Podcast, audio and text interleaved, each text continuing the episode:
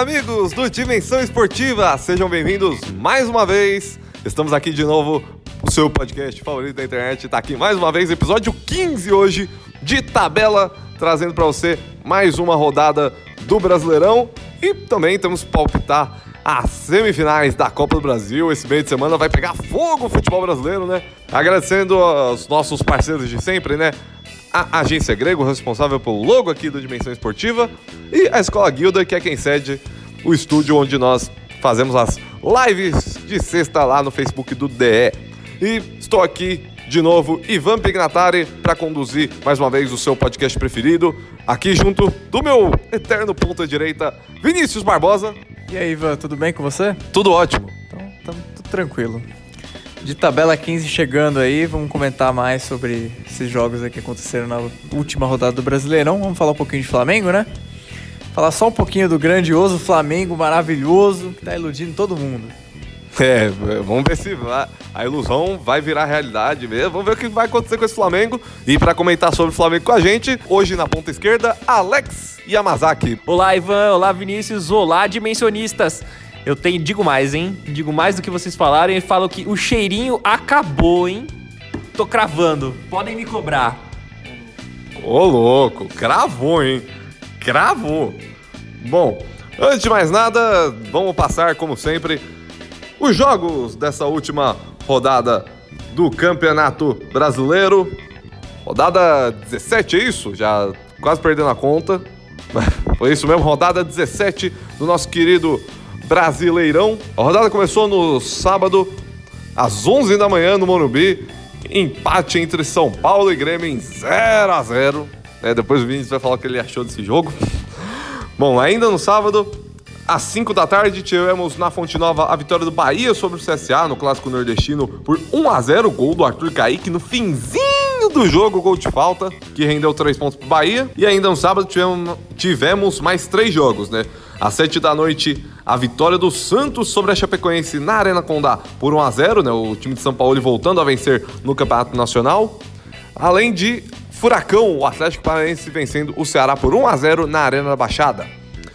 Às 9 da noite, tivemos um grande jogo de futebol lá no Beira-Rio. Internacional de Porto Alegre venceu o Botafogo por 3 a 2 um verdadeiro jogaço lá em Porto Alegre.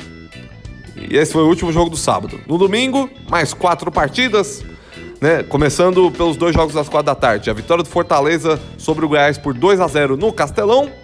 E a aula, né, podemos dizer assim, do Flamengo sobre o Palmeiras por 3 a 0 em pleno Maracanã, Mengão de Jorge Jesus fazendo bonito, enquanto o Palmeiras mandou até Felipão embora. A gente já vai falar muito sobre o Palmeiras e sobre seu novo treinador, que é Mano Menezes. Às 7 da noite, as duas últimas partidas do domingo.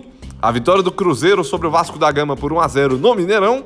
E a vitória do Corinthians sobre o, o Atlético Mineiro por 1 a 0 jogando na Arena Corinthians. Vitória bem no dia do aniversário do clube, 109 anos de Corinthians comemorados com vitória.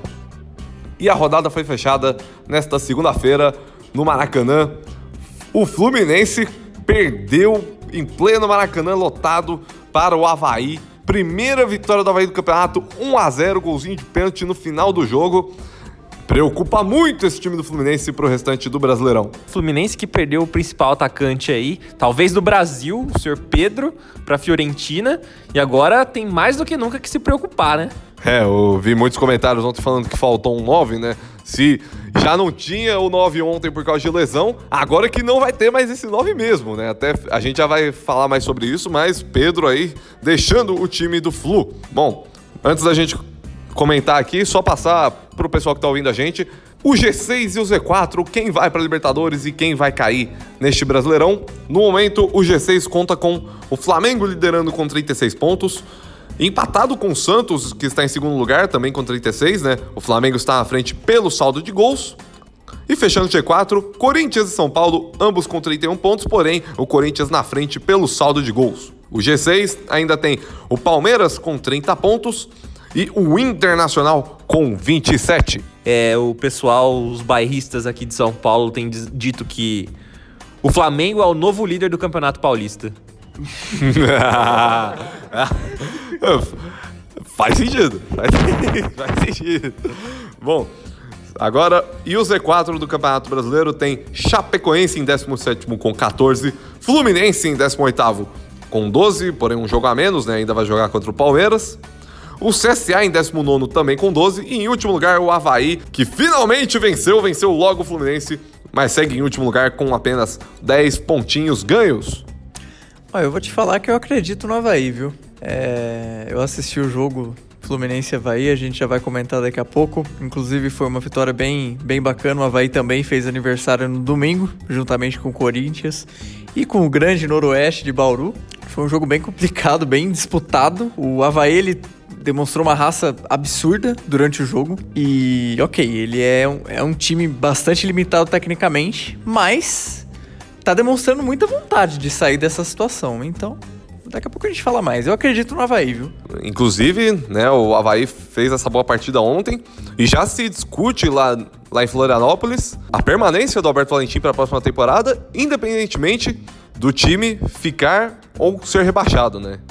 Pra você ver né, que o Valentim realmente ainda não deu aquele jeito para livrar o Havaí, fazer o um milagre, né? Mas já tá arrumando a simpatia lá do torcedor havaiano. E outro que tá conquistando a simpatia da sua torcida, né? Quer dizer, conquistando não, já dá pra falar que conquistou, né? O JJ, Jorge Jesus. Que homem, como diria Romulo Mendonça. O Flamengo atropelou o Palmeiras no Maracanã, 3 a 0 pro Rubro Negro, que manteve a liderança do Brasileirão, aumentando ainda mais o saldo de gol, né? Aumentando a distância no saldo pro vice-líder Santos. E um verdadeiro é, como eu falei na hora que eu tava falando dos resultados, uma verdadeira aula do, Palme do Flamengo, aliás, sobre o atual campeão brasileiro. E a pergunta que eu faço para os dois que estão aqui comigo é: alguém vai conseguir tirar esse título do Mengão? Não, ninguém vai tirar esse título do Flamengo. Eu disse no começo do. No, no, no, no nossas, nossas previsões do Campeonato Brasileiro, né? Eu falei que, a, que o Palmeiras seria campeão novamente e eu já me arrependi. O JJ veio aí para acabar com o pragmatismo do futebol brasileiro, para dar um futebol brasileiro respira com o JJ, com o Sampaoli também, mas o Sampaoli tem um elenco mais limitado, então o Flamengo joga bonito hoje. O Flamengo joga muito bonito. Gabigol, Bruno Henrique, Arrascaeta, todos têm muito recurso, todos trocam de posição, podem mudar o tempo todo, podem recuar, podem ir mais para frente. O Bruno Henrique tem tido muita visão de jogo. O cruzamento que ele fez pro Arrascaeta foi coisa absurda, assim. Ele puxando pro lado conseguiu fazer um cruzamento sem condições. Inclusive, se falava, né, que o outro treinador não achava que não podiam jogar juntos, Arrascaeta e Bruno Henrique. Mauro César Pereira pira, né? é, bem isso. É isso. podem mais do que jogar juntos, podem. Já eu, eu, vi uma, uma tarja na Fox Sports hoje ou ontem, não lembro certinho, que o perguntando se o Flamengo pode ser campeão mundial. Os caras já estão indo além já. Vamos lá, né? Vamos aguardar. Ah, olha, sinceramente, eu palpitei o Flamengo campeão, né, brasileiro. Eu e o Léo, né? E continuando do jeito que tá. Desculpa, cara, mas não vai dar para tirar o título do Flamengo nem nem por decreto, de verdade. É que assim, a gente tá eu sempre eu sempre olho para onde estamos e até onde iremos. Estamos agora em setembro, quase no final do turno. E tem só mais três jogos na Libertadores, né? Pro Flamengo jogar. Em tese, né? Claro que ele tem que passar pelo Grêmio para jogar a final da Libertadores, é óbvio, mas além das 21 partidas a, a disputar no Campeonato Brasileiro, ele tem só mais três jogos nos meios de semana é, de Libertadores. Então nessas 21 rodadas aí que vem do brasileiro, só três semanas o, o Flamengo vai ter uma semana ocupada, né? Claro que vão ter jogos do Brasileirão também no meio de semana, né? Conforme as competições é, forem acabando, já estão no, no, final, né? A Copa do Brasil termina daqui 15 dias, menos até. Mas o que eu quero dizer é, o Flamengo tendo esse, esse 70 dias, pouco mais de 70 dias de trabalho do Jorge Jesus, ele tá com esse Eu diria que já com esse comportamento dos jogadores dentro do campo. Porque o treinamento basicamente é isso. O, o, o treinador que sabe como fazer dentro do campo, no cotidiano, para trazer dentro do campo as ideias que ele tem em mente, ele treina para que esses comportamentos dos jogadores eles fiquem quase que automáticos, né? Então é o posicionamento tático, é o entrosamento do lateral que já faz um dois com o ponta e o ponta que já toca pro lateral porque ele sabe que o lateral vai passar. É o centroavante que sai da área para dar a entrada pro meia que vai entrar e infiltrar, enfim. São comportamentos que a gente vê em times muito bem treinados na, na Europa, por exemplo, né? E o Flamengo está mostrando um, um desempenho sensacional, acima da média.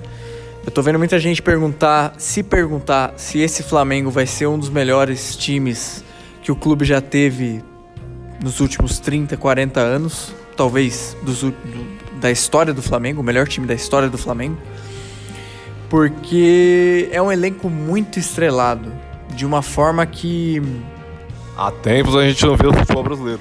Há tempos a gente não via. Eu acho que desse nível assim, com jogadores tão virtuosos, eu me lembro do Corinthians nessa, nesse século, em 2005, com jogadores bons, mas em meio a toda aquela bagunça política e MSI. é, em 2005 foi campeão brasileiro, mas a gente viu no que que deu. Eu me lembro, talvez em, em, em uma escala. No futebol apresentado, o Corinthians de 2015 foi até hoje o, time que mais jogou bola, né? Nesse século. É, o time de 2013 e 14 do Cruzeiro também bastante é, coeso, né? Bastante completo, com jogadores muito talentosos. Mas esse Flamengo, olha, foi, foi impressionante que a gente viu no Maracanã domingo, de verdade. Nem parece que estávamos falando do atual campeão brasileiro do outro lado, né? Foi ver- realmente um show. E só uma lembrança, você estava falando do time tão estrelado quanto. Não tão estrelado quanto não é. Mas um time campeão brasileiro recentemente que tinha um baita time, o Fluminense, né? Tinha Fred, Conca, Thiago Neves, um baita time, né? E você falou dos time, do time de 13 e 14 do Cruzeiro. O Everton Ribeiro, que era um dos destaques no, naquele time, hoje é completamente um coadjuvante nesse Flamengo, pra você ter uma ideia. Um coadjuvante maravilhoso, diga-se, né? Maravilhoso. Maravilhoso. Coadjuvante que seria protagonista em quase todos os times, né? Sim, mas, mas é inegável que hoje ele seja um coadjuvante de, de luxo, digamos. Até o Arão tá crescendo de rendimento. Não jogava assim no Corinthians. Não, e não desmerecendo o Arão, mas ele, o que ele, Arão! mas o, o que ele tá jogando? Jesus chegou mas daquele jeito, né? Não, mas o que ele tá jogando ali junto com o Gerson do lado. Aliás, o Gerson, nossa senhora. Nossa, melhor, a melhor contratação do futebol brasileiro ou perde pra Rascaeta, né? Acho que perde pra Rascaeta, né? Que homem. Posições diferentes, jogo diferente. O Gerson, baita jogador, tem fechado o meio-campo flamenguista, assim. Muita raça, muita técnica, velocidade. É ex- excepcional, excepcional. Só uma pergunta, o Jorge. Dá pra dizer que o Jorge Jesus transformou o arão da água pro vinho? Transformou. Transformou, viu? Caramba, Ivan. Desculpa, não podia perder a piada. Ele vai dividir o pão.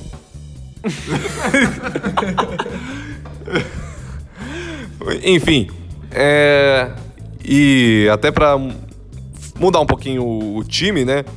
É, todos, todos esses elogios que a gente tá fazendo ao elenco do Flamengo e ao JJ, é, pelo menos na minha visão, eu quero ver, eu quero saber a opinião de vocês também. Todos esses elogios que a gente tá fazendo ao Flamengo servem também pra gente enaltecer, talvez, o Jorge Sampaoli, né? Porque o Flamengo tá líder com esse baita elenco, esse baita técnico. E o Santos, que é um time que tem bons jogadores, mas nem de longe tem o elenco do Flamengo, ele tá ali empatado em pontos com o Flamengo. E vai ter a chance de passar o Flamengo no confronto direto daqui a duas rodadas, né? Então, é, primeiro, eu- o Sampaoli, ele merece esses elogios que eu falei, ou só eu penso isso? E a outra pergunta que eu já faço aqui. O Santos vai ter fôlego para acompanhar o Flamengo até o final?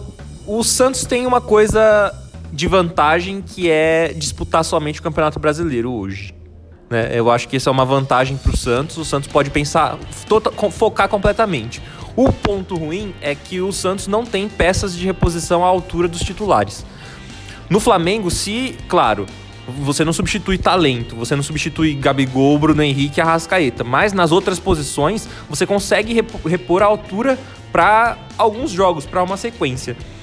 O Santos, infelizmente, não tem isso. Se você. Hoje o Soteudo tá jogando muito bem, por exemplo. Se o Soteudo machuca, você não consegue repor o Soteudo à altura. E aí você perde muita qualidade no ataque. Ataque que é o foco total do, do Sampaoli. Apesar de ser o foco do, do Jorge Jesus também, o foco do Jorge Sampaoli é, é um foco de ataque total, digamos assim. Ele abre mão da defesa em muitos momentos para atacar. Coisa que o Jorge Jesus não, eu não vejo o time do Flamengo fazendo. Eu vejo o time do Flamengo mais consistente defensivamente do que o Santos hoje. É que o time do Santos ele é um time que preza mais pela posse de bola do que o Flamengo, né? O... Os dois são muito ofensivos, né? Mas o, mas o São Paulo é mais tem mais essa característica Diniz, assim, de ter a posse de bola. Com a diferença que o Diniz, não, nos, pelo menos nos times que ele treinou, não tem a efetividade que os times de São Paulo e de Jorge Jesus têm, né? Eu acho que assim, o, é claro que o São Paulo é digno de elogios, ele e o, o JJ que eles estão fazendo com o futebol brasileiro, dando um respiro para o futebol brasileiro em termos de é, inventividade, de criatividade, sem palavras. Eu acho que o problema do Santos é batendo na tecla do elenco, vocês falaram da, das peças de reposição que não são à altura. Eu acho que o, o, o, Santos ele tem um elenco curto ao ponto de que as algumas peças titulares elas são um tanto quanto questionáveis. É, o Santos tem perdido pontos por causa de falhas individuais. E isso tem pesado um pouco se a gente analisar que esses últimos jogos eram um momento para o Santos tentar acumular uma gordurinha, tentar é, ficar um pouco mais longe dos seus perseguidores. Só que assim, é, é claro, o Flamengo tem a Libertadores, mas é, é como eu falei, são três jogos apenas, dois, né? Claro, precisa ver se o Flamengo vai passar para a final. E o JJ tem feito uma coisa que é, e ele tem as ferramentas necessárias para isso, né? Material humano ele tem feito uma coisa que é legal, que ele roda o elenco, é, mas não tem aquela coisa de... Como, por exemplo, faz o Renato Gaúcho, né? Troca todo o time no Brasileiro e aí nas Copas coloca o time titular, né? O JJ não, o JJ ele faz um mistão. Então ele, por exemplo, contra o Ceará, ele colocou é, o Pablo Mari, eu acho que colocou o Rodrigo Caio, e na lateral direita tinha jogado um menino que eu não me lembro o nome agora. Então eu lembro, mas é o menino da base, né? Isso, e jogou muito bem, porque ele estava acompanhado desses caras e tá treinando com o time, com o técnico, tá ambientado. Berril jogou e foi importante. Berril perdeu um gol feito, mas jogou, foi importante. Ah, deu passe pro, pro gol do Gabigol, né? Sim, então é, ele já falou que ele. O JJ já falou que ele não entende a filosofia do treinador brasileiro de tirar o time inteiro de campo na, no Nacional e colocar o time inteiro titular, né, dito titular, nas Copas. Ele não concorda com isso, ele faz do modo europeu. Ele prioriza o Campeonato Nacional, ele dá valor a ele e mescla. Tem ferramentas para isso, tá completamente certo. Então, eu acho que isso vai ser decisivo para que, na minha opinião, o Flamengo tenha mais fôlego do que o Santos. E, inclusive, acho que essa questão de tirar o time inteiro num jogo, botar no outro, né?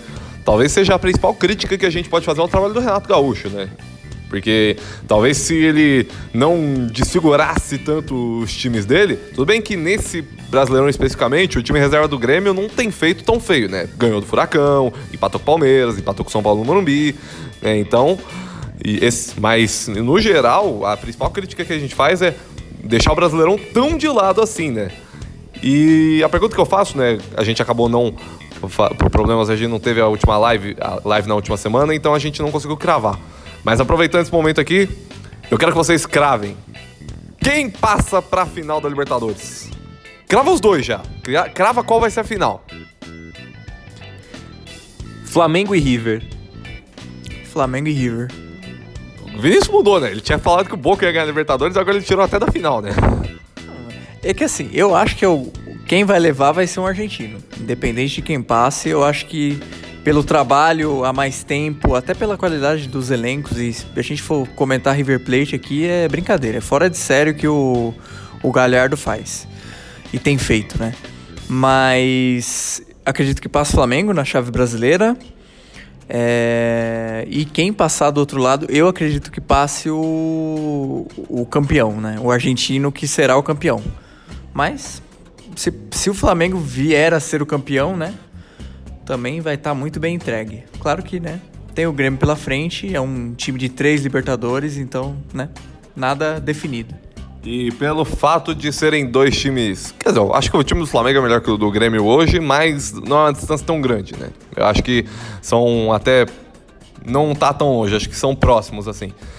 E até por isso, e pelo fato do Grêmio ser um time tão mais tradicional em Libertadores que o Flamengo, um time copeiro mesmo, né? Eu acredito que a final da Libertadores será entre os dois últimos campeões, Grêmio e River Plate. Não duvido o Flamengo passar, acho que não, na verdade, é bem possível o Flamengo passar. O Flamengo, ele é um time muito bom. Pode muito bem ganhar do Grêmio. Eu não vou ficar surpreso se isso acontecer. Mas apostando aqui, eu acredito na classificação gremista sobre o Flamengo. E, inclusive, é, o Vinícius está olhando aqui a tabela, estão longe os dois jogos ainda, né? O primeiro jogo é só dia 2 de outubro, né? E muita coisa pode acontecer até lá, mas eu, nesse momento eu acredito que a final da Libertadores será Grêmio e River Plate, né? Inclusive, só um registro, né? Os, a gente acabou não falando, né? Mas os dois chegaram nas últimas três semifinais de Libertadores, né? Os dois vinham de duas semifinais e agora chegam a terceira consecutiva, né? O peso desses dois times na Libertadores é brincadeira, né? Ivan, abrindo um parênteses aqui, quero te perguntar, quer apostar? Não, porque sempre que eu aposto eu me ferro, então... Uma pena, uma pena, senhor Ivan. Geralmente, geralmente, quando eu não aposto, o que eu falo acontece. Mas quando eu aposto, dá o contrário. Então não vou me, me meter nessa de apostar, não. Depois do Barcelona na final da Champions, eu não falo mais nada, né, Alex? Nossa! Não, mas o, nós dois perdemos um açaí pra esse, pro Vinícius, né? É, eu e o Alex perdemos um açaí pro Vinícius apostando no Barcelona contra o Liverpool, né? Lamentável. Cenas, Cenas lamentáveis. Cenas lamentáveis, é isso. É isso. Bom, é, só antes do, de falar do lado derrotado do confronto, né? É, o Santos, eu respondi a pergunta que eu pus para os dois, né? Eu ainda, eu cravei o Santos como campeão brasileiro, né? Inclusive, acho que todo mundo tá se surpreendendo com o Santos, até eu. Eu, mesmo colocando que o Santos ia ser campeão, eu não acreditava tanto assim que ia estar tá brigando, né? Mas eu acho que ainda tá cedo para falar. Eu acho que. Eu vou esperar o confronto no Maracanã. Ver o que vai acontecer. Que jogo, inclusive, vai ser esse, né? Flamengo e Santos. Meu Deus do céu, que jogo vai ser esse? Os dois Jorges se enfrentando, né? O argentino e o português. Tem tudo para ser o melhor jogo do campeonato. E, bom, eu acho que o Flamengo, por ter um elenco maior, sai um pouquinho na frente, mas eu ainda acredito no título brasileiro do Santos e, inclusive, falar um negócio aqui que para mim, não sei vocês, mas para mim não tem outro candidato ao título. Vai ficar entre esses dois. Nem, não vai aparecer ninguém nessa briga aí. Eu até. Só uma coisa, o Vinícius até me zoou ontem, né? Porque eu tinha falado que. O, os, porque num outro podcast eu tinha falado que o São Paulo tinha mais condições de título que o Palmeiras, né? E tipo, o São Paulo hoje, eu não vejo ele sendo campeão brasileiro, mas mesmo assim, eu acho menos improvável um título de São Paulo do que do Palmeiras, com o cenário atual, né? A gente vai ver como que vai ser a chegada do Mano aí, né? Mas pelo que os dois times são hoje, hoje, né? Enquanto o Mano ainda não estreou, a gente não tem como falar, né? Mas pelo que os dois times são hoje, o São Paulo é mais time que o Palmeiras. Não sei se nas peças, mas é mais organizado que o Palmeiras, pelo menos, né? Não sei se o Mano vai conseguir mudar isso, né? A gente tem que esperar o jogo do final de semana que vem contra o Goiás, né? Mas pelo menos o panorama de momento para mim é esse. Será que é mais organizado que o Palmeiras? Não sei. Defensivamente, talvez. É que a gente tá exatamente no, no momento de transição entre Felipão e Mano Menezes. Então, nesse momento que o Felipão já é passado, né? Que o Felipão já não é mais técnico do Palmeiras, dá pra gente analisar vários Palmeiras do Felipão, no plural. Então dá pra gente analisar o Palmeiras de agora, mas dá pra analisar o Palmeiras uh, de antes da Copa América, que tava jogando bem. Que era muito melhor que o São Paulo. E que era muito melhor que o São Paulo. O problema do São Paulo é que nesse momento. Que São Paulo é esse que tá dentro do campo? A gente tem um. O pessoal fala muito que ah, o São Paulo empatou com o Grêmio reserva. Mas São Paulo era misto, vamos combinar. É, inclusive eu fiz uma brincadeira ontem lá, eu tava lá pra cobrir o jogo do Corinthians, fizeram uma brincadeira, né? Eu não sabia quem era pior. O Corinthians que tinha empatado com o Grêmio em casa ou o Palmeiras que tinha empatado com os reservas. Aí vai o São Paulo e empata com os reservas em casa.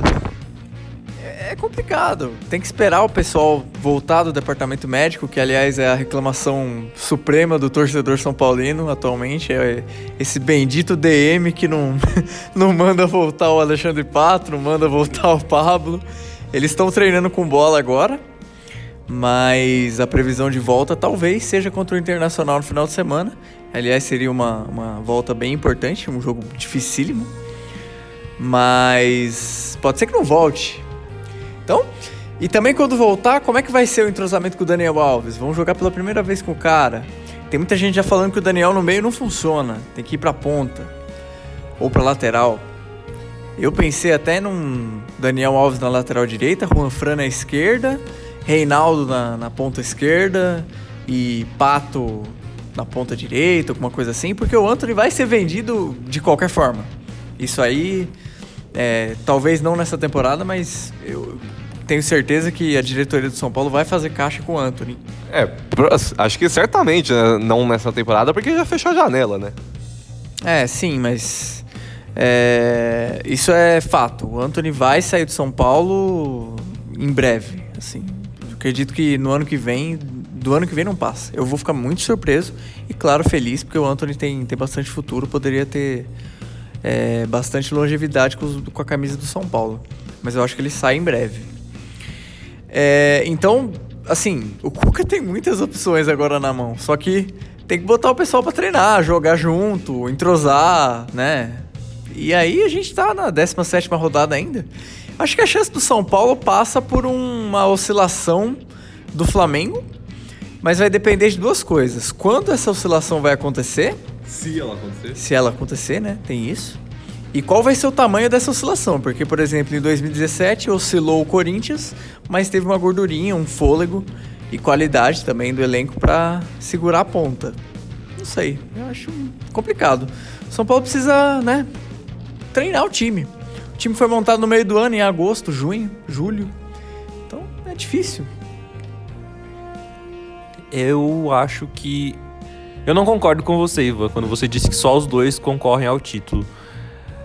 Uh, o Palmeiras voltou muito mal da Copa América e se perdeu de vez, completamente, naquela coletiva pós-eliminação da Copa do Brasil do Felipão, em que ele falou: Mas ninguém morreu. O cara acabou de ser eliminado de uma competição importantíssima que dá uma mais grana do que a Libertadores. E aí ele vira e fala: foi eliminado. Ninguém morreu. Os dois momentos, né? Essa coletiva que foi a pior, mas também a da última quinta-feira garantindo o Filipão, né? É, também, mas é, eu acho que a partir dali, o, o que ele. É, ele poderia estar tá falando outras coisas internamente, mas ali ele se expôs, ele deu a cara a tapa. E o jogador do Palmeiras que viu aquilo, além de estar tá desanimado já por ter sido eliminado, porque não era uma eliminação que o Palmeiras contava, não era uma eliminação que o Palmeiras queria nem contava. Por exemplo, agora o, o que eu vejo acontecendo isso é com o Internacional. O Internacional foi eliminado agora da, da Libertadores? Da Libertadores. E começaram a soltar, eu não sei se foi o o Helman que disse, mas soltaram que ah, o Inter não queria ganhar a Libertadores. O projeto do Inter é ganhar a Copa do Brasil e mas vai ganhar a Copa do Brasil para quê? Para disputar Libertadores ano que vem? você não poderia disputar esse ano. Então, assim, acho que essas, essas questões que afloram o clube, saem do clube de fora, de, de dentro para fora do clube, eu acho que influenciam demais. E que o Palmeiras precisa de, tem que levar em consideração alguns fatores para ver se Palmeiras, São Paulo e talvez aí por fora o Corinthians conseguem chegar nessa disputa pelo título. Tem que levar esse fator psicológico. O São Paulo, assim que o Daniel Alves começou a jogar, que confirmaram que o Daniel Alves vinha mesmo, o São Paulo entrou num momento psicológico muito, muito bom. Os caras estão, assim, jogando mais do que eles. Numa, eles subiram de fase, assim. Eles estão numa fase além do que eles estavam antes. Tem que levar também o fator DM, porque o São Paulo, convenhamos, tem feito uma arsenalização do seu DM, né?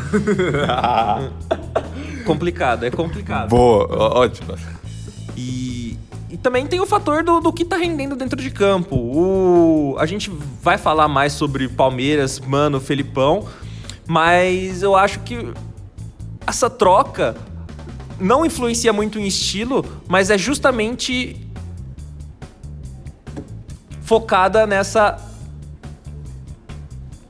Mas é justamente focada nessa parte de ânimo dos jogadores, de fator psicológico. Porque o Mano, quando ele chega aos clubes, ele tem esse dom de subir o ânimo dos jogadores, de fazer com que eles rendam mais. E é isso hoje que o Palmeiras precisa. É, acho que Mano Menezes tem tudo pra dar certo no Alviverde. Agora falando do. Opa, Eu ia falar pra gente emendar no Palmeiras já, no Mano, Filipão, etc. Peraí, o quê? Pra gente emendar no Mano agora. Eu, eu falei, naquela hora eu falei, eu vi que vocês estavam É. conversando, aí tipo, deu uma travada, mas aí eu voltei e falei tudo de novo. Ah, sim. Bom, e agora só antes da gente mudar de assunto, falar dos aniversariantes do final de semana, né? Que os aniversariantes deram bem nesse final de semana. É, a pergunta que eu faço é: a saída do Felipão e a entrada do Mano Menezes no Palmeiras? Eu vou fazer aquela mesma pergunta. Melhor pra quem? Vamos começar pela saída do Felipão, melhor Palmeiras. É, eu. A gente tem conversado bastante né, no nosso grupo de WhatsApp sobre se essa saída foi justa, se não foi. O João Pedro, nosso palmeirense do, do Dimensão Esportiva, discorda né, redondamente da saída do, do Luiz Felipe. Mas eu acabo discordando do João Pedro. Eu acho que a saída do Filipão foi bem, bem justa, foi na hora certa. É, tudo bem. Eu não, vou nem, eu não vou nem analisar a história, títulos e o próprio título do Campeonato Brasileiro do ano passado que ele ganhou. Isso aí é chovendo molhado, a gente sabe que o Filipão é enorme e é ídolo para a torcida do Palmeiras e sempre vai ser. Isso é indiscutível. Mas é, o problema, o grande problema do, do Felipão no Palmeiras é que não houve evolução.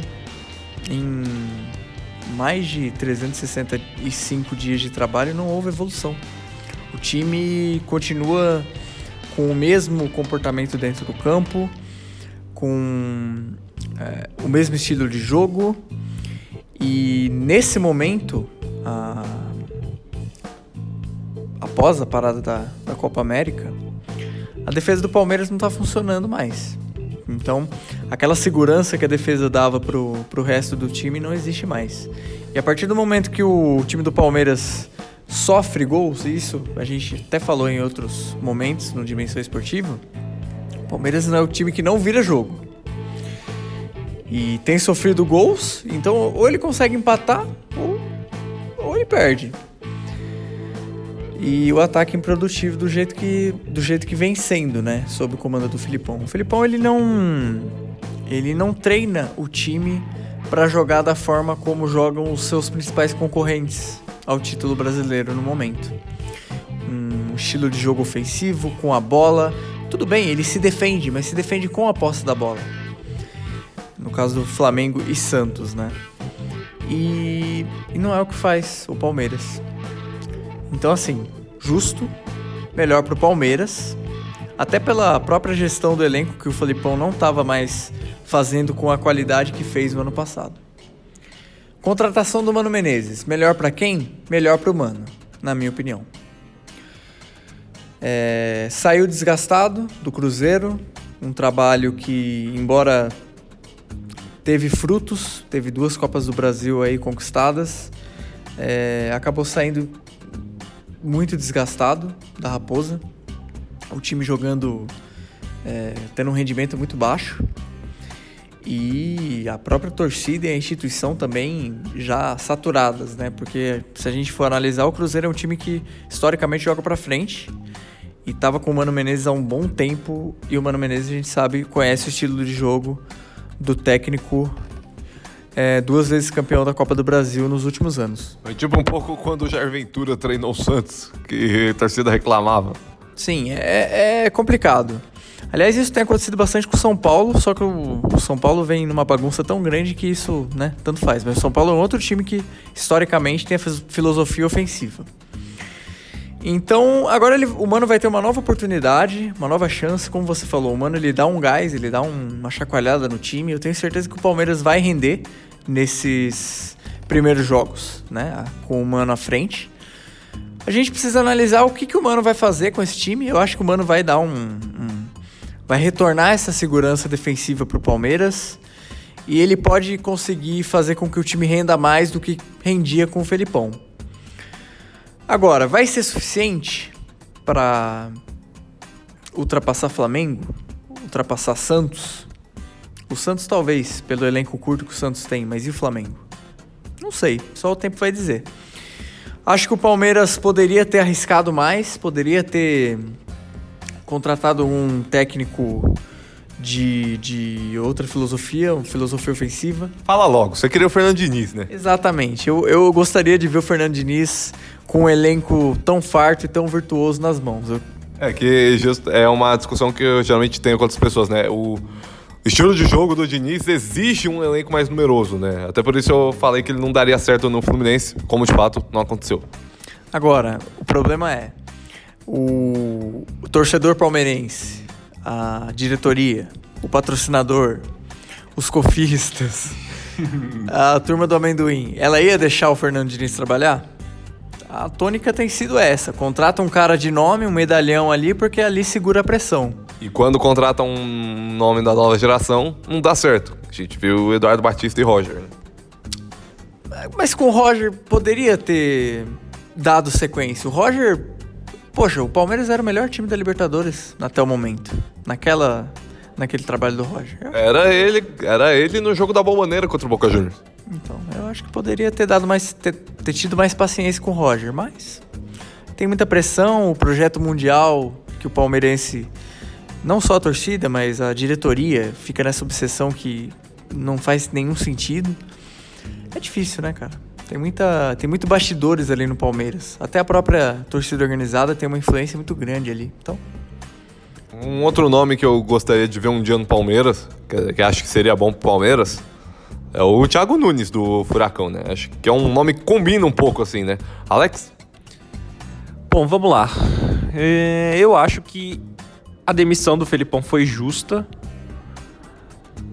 Os resultados não vieram, o time estava sem ânimo, sem alma, perdeu a gana de vencer. Só que eu acho que o Palmeiras deixou as coisas caminharem demais. As coisas caminharam demais e o Palmeiras perdeu a chance de contratar alguém que estava no mercado. Por exemplo, o Cruzeiro demorou muito. O Cruzeiro começou muito mal o Brasileirão e demorou muito para mandar o Mano Menezes embora. Só que mandou o Mano Menezes embora e contra conseguiu contratar o Rogério Ceni, que é um nome que vem se consolidando no mercado brasileiro como muito bom técnico, que conseguiu levar o Fortaleza para um novo patamar no time. De, digo, nos últimos anos, né? O, pelo que o, o, Fortaleza vinha rendendo, o, aonde chegou é um patamar novo para o clube. E quando o Palmeiras olhou e falou: putz, agora não dá mais com o Felipão. Você olha pro mercado e realmente não tinha ninguém para trazer. Por isso que eu acho que trazer o Mano Menezes foi assim: trocar. É, o, o Palmeiras trocou pragmatismo por pragmatismo. Só que pode ser um, um, um fator pro psicológico ali. Um tapa-buraco para acabar o ano tentando disputar. Uma, uma medida desesperada. Situações desesperadas exigem medidas desesperadas. E trazer o Mano Menezes, para mim, foi isso. Tentar, de todo jeito, disputar o Campeonato Brasileiro desse ano. Sem pensar no que vai rolar ano que vem ou não. Pensando exclusivamente em terminar esse ano tentando disputar. Bom, eu concordo com vocês. A atenção do Felipão foi importante, né? Já não estava dando mais certo. E a contratação do Mano Menezes pode ser muito boa, mas é melhor pro Mano num primeiro momento, né? Porque o Mano era um cara que estava queimado pelo jeito que ele saiu do Cruzeiro e agora ele tem a chance de se reerguer, né? Inclusive, ele pode se erguer muito, né? Que se ele conseguir botar o Palmeiras nos trilhos e me surpreender, pelo menos, conseguir o título brasileiro, é um título que o Mano não conseguiu na carreira ainda, né? Então, bom, e, bom, a gente tava falando. O Palmeiras que fez aniversário semana, nessa última semana, né? E como foram diferentes as semanas do, dos aniversariantes, né? O, anivers... o Palmeiras, na semana do seu aniversário, foi eliminado de uma Libertadores, foi atropelado pelo Flamengo e mandou seu treinador embora. Enquanto isso, o seu rival, do outro lado da linha vermelha, de... na semana do seu aniversário, classificou-se para a semifinal sul-americana, né? O Corinthians eliminou o Fluminense e já conseguiu sua melhor campanha na história sul-americana com uma boa chance de avançar, né? É claro, o Corinthians torna tudo mais difícil do que realmente é, né? Mas ele tem uma boa condição de passar contra o Independente Del Valle. E no domingo, ganha do Atlético Mineiro, um jogo difícil, né? O Corinthians martelou um momento, o Atlético martelou um segundo. Aí, quando parecia que ia empatar, o, Corinthians acha um gol no final, vence o jogo e pula para a terceira posição. E a pergunta que eu faço, inclusive depois que vocês responderem essa pergunta, nós vamos cravar quem passa nas semifinais da Sul-Americana. Mas a pergunta que eu faço é: o Corinthians ele pode surpreender nessa corrida pelo título? Ele pode, o Carilli pode fazer um novo milagre, um novo título brasileiro? Ou não é uma empolgação de momento? Acho que não. Acho que não pela pelo nível dos concorrentes. Esse ano o sarrafo está muito em cima e o futebol que o Corinthians vem apresentando agrada em alguns jogos, mas oscila muito. Fora de casa tem empatado demais. E são pontos que contra Havaí, por exemplo, fora de casa.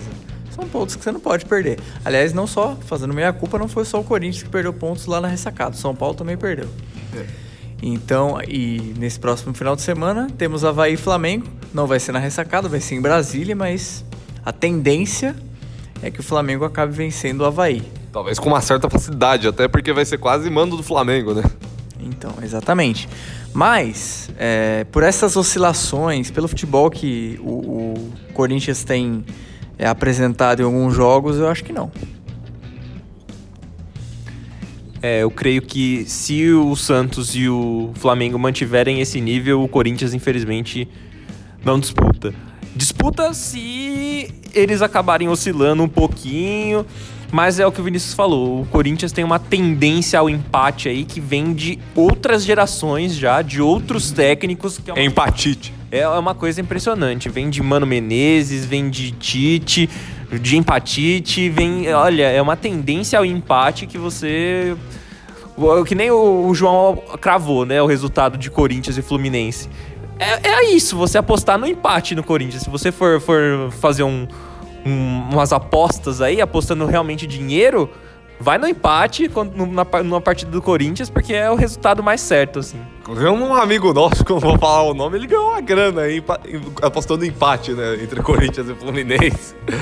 né? E, bom, eu também acho que.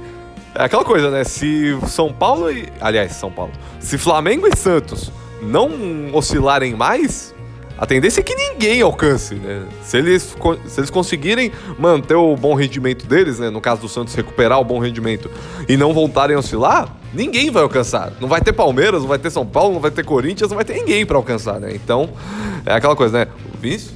Aliás, a gente tá falando do Corinthians e, e isso acaba. Eu lembro muito do São Paulo também, porque os dois estão muito parecidos. Os dois têm oito vitórias, duas derrotas e sete empates. É empate pra Dedéu. É muito empate. Não dá, cara. Não dá, não dá. Sete empates é demais, cara. Muita coisa. Vamos ver. Tem um turno inteiro pela frente, mas eu acho que esses caras aí vão ter que remar muito para alcançar o nível do Flamengo atual e do Santos também. Isso é quase o Corinthians de 13. O Vinícius pode puxar aí. O Corinthians de 2013 acho que empatou 15 jogos. Algo, um número absurdo assim. E, bom, cravamos quem vai pra final da Copa do Brasil. Da Copa do Brasil. Da Libertadores. E agora, cravado, quem fará a final sul-americana? Corinthians e Galo. Corinthians e Galo, no entanto, eu acredito que os dois brasileiros vão sofrer muito, principalmente o Corinthians, e eu não duvido se um deles for eliminado, tá? Principalmente o Corinthians. Isso porque a gente tá, né, tem eu, por exemplo, não tenho acompanhado muitos jogos da que estão sendo transmitidos pela Dazon por causa de faculdade, trabalho, etc. Mas tem pessoas que acompanham por mim. E teve um, uma fonte que acompanhou, no caso, os jogos entre o, os dois independentes, né? Del Valle e o campeoníssimo de Avejaneda. E assim, o Independiente Del Valle é um Corinthians mais eficaz. Nossa. Cravo, aspas pro Vinícius. Independente Del Valle é o Corinthians mais eficaz. É uma retranca e é um. Sabe aquela, aquele 1 a 0 É o Independente Del Valle. Então, assim. É o, era o Ituano 2014. É o 025 a 0 Vai ser. vai ser equilibradíssimo. Eu vou ficar surpreso se o, se o Corinthians passar com, com uma certa folga. Não é nem 0,25, é 0,01 a 0, né? Bom, mas eu também acredito Corinthians e, e Atlético. Tudo bem que muita gente tá falando das dificuldades que o Corinthians vai ter. O Galo vai enfrentar o Colón, que eliminou recentemente São Paulo. E aquela coisa, né? O, o Colón, no estádio dele, ele é conhecido como. O estádio dele é conhecido como cemitério de elefantes. Por quê? Ele costuma derrubar os gigantes lá. Tanto que ele derrubou o São Paulo no ano passado na mesma Copa Sul-Americana. Então não vai ser fácil para nenhum dos dois. Mas eu acredito numa final alvinegra lá no Paraguai, Corinthians e Galo. Que jogo, meus amigos. Que jogo. Inclusive, eu, Alex, colocamos Corinthians campeão e o Vinícius colocou Galo campeão, né? Acho que fora o brasileiro, obviamente, né? São as duas únicas competições. É a única competição que todos os nossos favoritos estão vivos ainda, né? Bom, mas enfim, o Vini achou aqui quantos empates?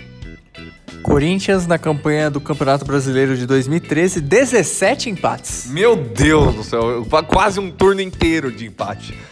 Jesus, eu tenho que tomar cuidado para não falar o que eu tô pensando. Meu Deus, era um empatite. Foi o auge do empatite isso aí. Meu Deus do céu. Bom, falando rapidamente do, do outro aniversário do dia, do final de semana, aliás, o Havaí. Gigante. Depois de. Depois de intermináveis 16 jogos sem vencer. Corria risco aí de ser o primeiro time da história do Brasileirão a terminar o, campeonato sem, ven sem vencer um jogo. Quer dizer, o campeonato inteiro não sei, mas venceu o turno pelo menos. E conseguiu sua vitória e logo contra o Fluminense, que cada dia que passa tá se afundando ainda mais. A pergunta que eu faço para vocês dois é: o Fluminense vai escapar? o Fluminense tem que se cuidar muito. Ele precisa repensar os seus conceitos. Já ligar para advogado. Já ligar para advogado. Opa, essa é pesada. Essa é pesada. Polêmica! Mas ele precisa reestruturar os seus conceitos para conseguir continuar na Série A. Se continuar desse jeito que tá, só sobrevivendo, não, não vai sobreviver. Ele vai cair para a Série B. E não vai ter advogado que vai limpar o clube dessa. Aliás, eu vi um meme, é, o pessoal falando para todos os 19 clubes da Série A procurarem os documentos dos seus jogadores, do roupeiro, do faxineiro, porque o Fluminense está no Z4. Achei. Eu vi esse meme, foi a Dona Lúcia, acho que postou. Foi muito, é muito bom esse meme. É. Sensacional. É... Ah, só falando, terminando aquela questão dos empates, o São Paulo no ano passado, 15 empates. Então, Nossa. esses dois times já empataram sete nesse campeonato 2019 e tem que se cuidar porque empataram demais. Fluminense, olha, sinceramente, eu tava até pensando ontem, enquanto tava terminando o jogo entre Fluminense e Havaí. O Fluminense ele tem feito direitinho a cartilha do rebaixamento. Todos os, os itens, o checklist para o clube grande ser rebaixado, o Fluminense está cumprindo. Então, ele estava com um técnico que não tinha resultado, mas tinha desempenho, mandou embora. Contratou um técnico que há muito tempo não tem um trabalho uh, de qualidade apresentado. Desde o Botafogo 2012, né? Então faz um tempinho, né? Sete anos, vamos combinar que faz um tempinho aí. Nessa época, o Corinthians, campeão da Libertadores. 12, 12 não, 13. Nessa época, Atlético Mineiro, campeão da Libertadores, faz tempo. É, então, contratou esse técnico que há muito não, não, não mostra um trabalho de qualidade e tem uma filosofia é, um tanto quanto diferente, um tanto quanto oposta do Fernando Diniz. Então, digamos que dois itens aí do checklist rebaixamento o Fluminense está cumprindo. Se continuar em crise, perdendo jogos, demitiu o grandioso Oswaldo de Oliveira, contratar um técnico de outra filosofia, completamente diferente, mais um checklist, mais um item do checklist aí sendo cumprido. Então, assim. Tem que se cuidar. Tem que se cuidar porque hum, os times esse ano estão já buscando pontos, já é, é, todos os times do Campeonato Brasileiro, aliás, estão valorizando cada rodada como se fosse a última, né? E o Fluminense vai ter que se cuidar bem porque o time tem alguns nomes interessantes, mas até, até rende. Mas tem alguma coisa que falta ali que o gol não sai, a bola não entra, tem uma zica, não sei. É, será que a coisa que falta é aquilo que tinha e agora não vai ter mais? Né? Que o, o Pedro é, aquela coisa, mais um requisito da, do checklist, né? É, o Corinthians, quando foi rebaixado, o que, que ele fez? Ele, no início do campeonato, ele tinha um William que tava jogando muito. Aí vendeu o William, caiu. É, e esse ano, o Pedro nem tava sendo tão decisivo assim, né? Ele jogou, ele se machucou muito essa temporada. E agora o Fluminense vende seu camisa 9, talvez seu, sua única opção para sair travante, pelo menos sua única opção boa, talvez. É, e agora nem o 9 para empurrar a bola pro gol vai ter, né? Então é mais um requisito aí, desmanchando o time, né? Exatamente. Pode ser sim mais um item do checklist que o, que o Fluminense está cumprindo. Mas olha, sinceramente, se o, o, Fluminense não se cuidar, vai ficar complicado. Falando do outro lado, do lado catarinense desse confronto do final de semana, o Havaí. O Havaí que fez 96 anos de idade nesse último final de semana. Parabéns aí para toda a torcida do Havaí. A gente lembra principalmente do Gustavo Kirten, né? Que é torcedor. É fanático do Havaí, né? Então conseguiu é, essa vitória importantíssima aí no, no, um dia depois do seu aniversário de número 96. Eu tava até comentando com, com o meu irmão no, enquanto a gente assistia o jogo do Fluminense com o Havaí que essa vitória do Havaí surgiu agora na 17ª rodada, mas era para surgir antes. Por exemplo, contra o Corinthians na ressacada, o Havaí poderia ter ganho. Se tivesse melhor sorte contra o Cruzeiro, poderia ter vencido. Poderia ter vencido o São Paulo. Foi um jogo horrível, horrível antes da parada da Copa. Mas o São Paulo é, tomou um sufoco danado do Havaí lá. Então, assim, o Havaí é aquilo que eu falei. Ele tem um time muito limitado tecnicamente, mas eles estão muito esforçados e parecem que compraram a ideia do Alberto Valentim. Eu acho que o Havaí pode conseguir uma arrancada, pode brigar bem. Não sei se vai conseguir se safar, mas acho que ele pode brigar com os demais, com certeza. Bom, e antes da gente partir para os gloriosos palpites, bom, falando um pouco dos nordestinos, né? Tivemos um confronto nordestino no final de semana, a vitória do Bahia sobre o CSA por 1 a 0 e os dois cearenses, né? O Fortaleza ganhou do Goiás, confronto direto, vitória importantíssima do Fortaleza. E o Ceará perdeu para o Furacão, o Atlético Paranaense. Dá para dizer que é um confronto direto ali no meio da tabela, né? Porque o Ceará já se distanciou um pouco da briga contra o rebaixamento, né? Antes da gente começar a gravar aqui, eu fiz um. Eu falei uma brincadeira que eu ia fazer uma previsão. Que eu fiz a previsão que ano que vem vamos ter seis nordestinos na Série A. Os quatro que estão esse ano vão ficar, né? Eu acho que o CSA tem uma condição aí de arrancar e escapar e que da Série B virão CRB e Sport, que são os dois melhores nordestinos na Série B, tem condição de conseguir uma, vaga, uma vaguinha aí, conseguir um acesso. E a pergunta que eu faço para vocês agora é: vocês acham que isso pode acontecer? Vocês acham que o CSA tem condições de escapar, né?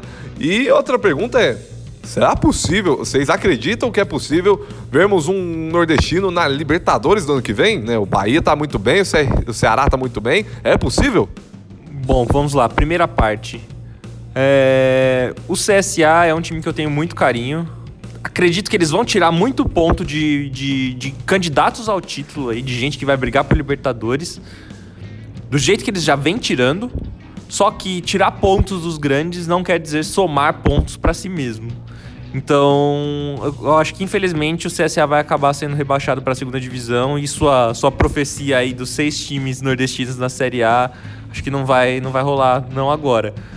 Mas e essa parte do também do de brigar por Libertadores, brigar por pode acontecer, porque não é brigar pelo título, né? Brigar, a briga pelo título tá bem restrita. E brigar por Libertadores, o Bahia tá jogando bem. O Roger Machado tem feito um bom ano aí à frente do Bahia. O Gibagol tem metido todos os gols que ele não meteu no, no São Paulo, né? E é aquilo, né? A- É a, a sina do jogador que joga no São Paulo. Ele vem, veste a camisa tricolor e não joga mais nada. Ele acaba, acaba a carreira do cara. Aí o cara fica uns dois anos sumido, assim, aí ele volta em algum time jogando muita bola. É o caso do Gibagol aí no, no Bahia, protagonista total. Até deixou o Arthur bater no pênalti na partida do, do Bahia aí, mas o Arthur perdeu, mas o Arthur Kaique salvou a pele aí do, do Bahia. Acho que é um time que pode brigar assim por Libertadores, pode surpreender. É, eu cravei numa live que o Bahia ia pra Libertadores, né? Até porque tem essa possibilidade de virar até G9, né? Talvez, né? Seria uma loucura, mas é possível. E só registrar também, você falou do Gilberto, o o próprio Roger que você citou, né?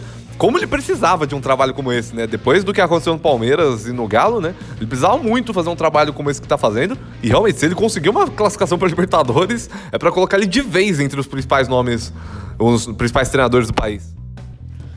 É, eu acho bem possível o Bahia na Libertadores, viu? Em 2020. E seria muito bacana pra gente ver o, o trabalho do Roger Machado, que fez um trabalho muito bom no Grêmio, não conseguiu é, florescer no Grêmio, tudo bem, mas deixou uma base excelente pro Renato Gaúcho, que o Renato Gaúcho pegou e dali passou o carro, ganhou Libertadores, Copa do Brasil, enfim. E no Palmeiras, como eu disse há pouco, merecia mais tempo, merecia mais paciência do torcedor e da diretoria do Palmeiras. Eu acho que dá pro Bahia conseguir uma vaguinha sim. Até porque eu acredito que vai ser sim G7, o G8. Eu acho que dá sim pra ser. É, se a gente tiver mesmo a final brasileira na Sul-Americana, já, já vai ser G7. Porque eu acho que Galo e Corinthians vão se manter ali naquela zona da tão desejada, né? Do, do G6. Ah, Flamengo e Grêmio, um vai pra final. Se for o Flamengo, muito provavelmente vai ser é, G8, caso o Flamengo seja campeão. E a terceira possibilidade seria um G9, né? Por exemplo, se o Inter for pra, pra final da Copa do Brasil, que pode acontecer. E outra possibilidade é que se. É que eu tava vendo esses dias, né? Vai, o Grêmio tá nas duas ainda. Se acontecer a proeza do Grêmio ganhar a Copa do Brasil e a Libertadores, aí com o Grêmio ou não, o G6 vai virar G7. Que aí abre mais uma vaga na competição nacional. Que é uma chance também enorme, né? Porque vamos combinar que o Grêmio esse ano tá extremamente copeiro. Vide o jogo que fez no Pacaembu contra o Palmeiras, uma frieza absurda. Então acho que vai ser bem legal. Eu acho que pode ser possível sim o, o Bahia na Libertadores. E quanto aos rebaixados, eu acho que não vai dar não. Eu acho que, infelizmente, pelo menos um vai. E eu acho que vai ser o CSA. É que o CSA, ele, ele tem. conti- Vamos ver, né? Aquela coisa, tem que esperar. Se ele continuar ganhando os confrontos diretos, ele. Não, porque ele ganhou do, do Fluminense, né? Se ele ganhar do. Da Chapecoense, ele vai jogar contra a Chapecoense ainda duas vezes. Se ele ganhar os dois jogos, ele já dá mais um passo. Aí vai jogar contra o Ceará ainda. Ainda tem Flu- Fluminense de novo, só que jogando em casa, né? Então ele tem vários confrontos diretos aí. Se ele conseguir essas vitórias diretas, né? É um bom passo para ele ficar, né? Enfim. Bom, Agora vamos pro, pra aquele momento? É como eu sempre digo, né? Se a gente é. o pessoal começa a gravar. Agora o pessoal começa a gravar e é aquela coisa. Se a gente errar, eles vão tacar nossa cara. Tá vendo? Vocês não entendem de futebol, vocês palpitaram isso, isso e aquilo erraram todo. Mas se a gente acertar, eles vão apagar e fingir que não aconteceu nada, porque, né? Acontece. Palpites! E que palpites vão ser esses, hein? Semifinais da Copa do Brasil, meus amigos. Depois de um mês, teremos os jogos de volta. Né, no mês passado, a gente teve a vitória do Grêmio na Arena Grêmio por 2 a 0 sobre o Furacão e a vitória do Inter no Mineirão sobre o Cruzeiro por 1 a 0, né? E nessa semana, nesta quarta-feira, teremos os dois jogos de volta. E vai ser aquele esquema. Eu falo, o Vinícius fala, o Alex fala. Bom, na quarta-feira, primeiro às 7 da noite, Arena da Baixada, Paraná, Furacão, Atlético Paranaense e Grêmio. Eu acredito que vai ser um jogo duro, porém o Grêmio confirma a classificação empatando em 1 a 1. Acho que o Grêmio vence lá, tá jogando muito bem fora de casa também. 2 a 1 pro Grêmio. 1 a 0 pro Grêmio. Bom, com isso nós três classificamos o Grêmio para a final. E bom, e do outro lado, às nove e meia da noite, Beira Rio em Porto Alegre. Esse é o grande jogo, meu Deus do céu, que que não sei nem o que esperar desse jogo. Internacional e Cruzeiro. Primeiro jogo no Mineirão, como eu falei, 1 a 0 pro Inter. E eu acho que ah, vai ser sofrido também, mas o Colorado vai garantir sua vaga num empate de 1 a 1. Um, 1 a 0 para o Cruzeiro e a Raposa vai para a final nos pênaltis. Ô, louco, ô, louco. Quer dizer, não foi tão ousado assim que o Cruzeiro é, as, pode aprontar uma dessa, né? Mas enfim. Como diria Milton Leite, o Rogério Ceni é, você sabe. Alex. Caramba, eu tava pensando em ir no mesmo placar que você, Ivan, 1 a 1, mas o Vini realmente falou um negócio. Eu vou, eu vou de 2 a 1 pro Cruzeiro e o Cruzeiro classifica. Sabe por quê? Porque eu também tô porque essa, essa semana vazou uma arte da Globo do Rio Grande do Sul. Eles já estão divulgando e fazendo programação especial falando que é Copa dos Gaúchos. Ah, não, não, não, não, não, não, não, não, não, não, não. O último que fez isso foi o Santos e a gente lembra o que aconteceu, né? Em 2015, aquela Copa do Brasil, já saiu. Quer dizer, não foi o Santos, foi uma banca que fez a bobagem de já colocar o pôster do Santos campeão antes da final contra o Palmeiras, e aí a gente lembra o que, que aconteceu, né? Bom. Posso só passar uma informação aqui de última hora? Diga. Com a vitória do Havaí, o Palmeiras é nesse momento aqui, agora, o time que não vence há mais tempo no Brasileirão. Nossa. É, num, a última vitória foi. A última vitória foi contra o próprio Havaí. Na última rodada antes da Copa América. A última vitória foi justamente contra o Havaí. Você vê que coisa. Bom, bom, bom. O de Tabela 15 vai ficando por aqui, meus caros. As redes sociais do Dimensão Esportiva são Dimensão Esportiva no Facebook dimensão.esportiva no Instagram e dimensão underline ESP no Twitter. Segue lá, em breve novidades no nosso YouTube também. Alex, suas considerações finais e suas redes sociais. Muito obrigado pela, pela, pelo convite, Ivan, Vinícius. Tamo aí juntos sempre. Muito obrigado por tudo. Até mais, dimensionistas. Suas redes sociais. Yamazaki Alex no Instagram e Alex Yamazaki no Facebook. Em breve no Twitter também, mas ainda não. Vinícius, considerações e redes sociais. Sigam aí o Yamazaki Alex. Aliás, eu tô vendo aqui que ele acabou de compartilhar um, no Instagram o Stories o logo da Copa de 2022. Eu achei bem bonito. Eu também gostei, esqueci de opinar sobre isso, eu também gostei. Uh, eu sou Vini Barbosa em todas as redes sociais do universo: Facebook, LinkedIn, Instagram, Twitter, Orkut, Orkut, tudo. Uh, v, I, dois N's de navio, E de estrada e o Barbosa com Z, sempre. E muito obrigado novamente, mais uma participação aqui, mais um convite. Ivan, Alex, também desejar melhoras pro Léo, né? O Léo que tá no DM, tá, é. igual, tá igual jogadores do São Paulo. Ele passou por um procedimento cirúrgico, né? Melhoras pro Leonardo. E é isso, muito obrigado a todos. Obrigado à audiência por estar tá ouvindo novamente o Dimensão Esportiva aqui, o de tabela. E é isso. Até mais, gente. Até o próximo final de semana. Bom, eu. Minhas redes sociais são Ivan Pignatari no Facebook, Ivan Pignatari 10 no Instagram e Juniors Underline 99 no Twitter. Me segue lá. Muito obrigado a todos que ouviram. Só registrar aqui que o Jones deu parabéns pro time dele semana passada. Essa semana eu dou pro meu. Parabéns, Corinthians, 109 anos. de muita história e grande vitória ontem contra, aliás, domingo contra o Atlético Mineiro. Parabéns de novo ao Corinthians, o meu clube do coração, todo mundo que me conhece sabe. E é isso.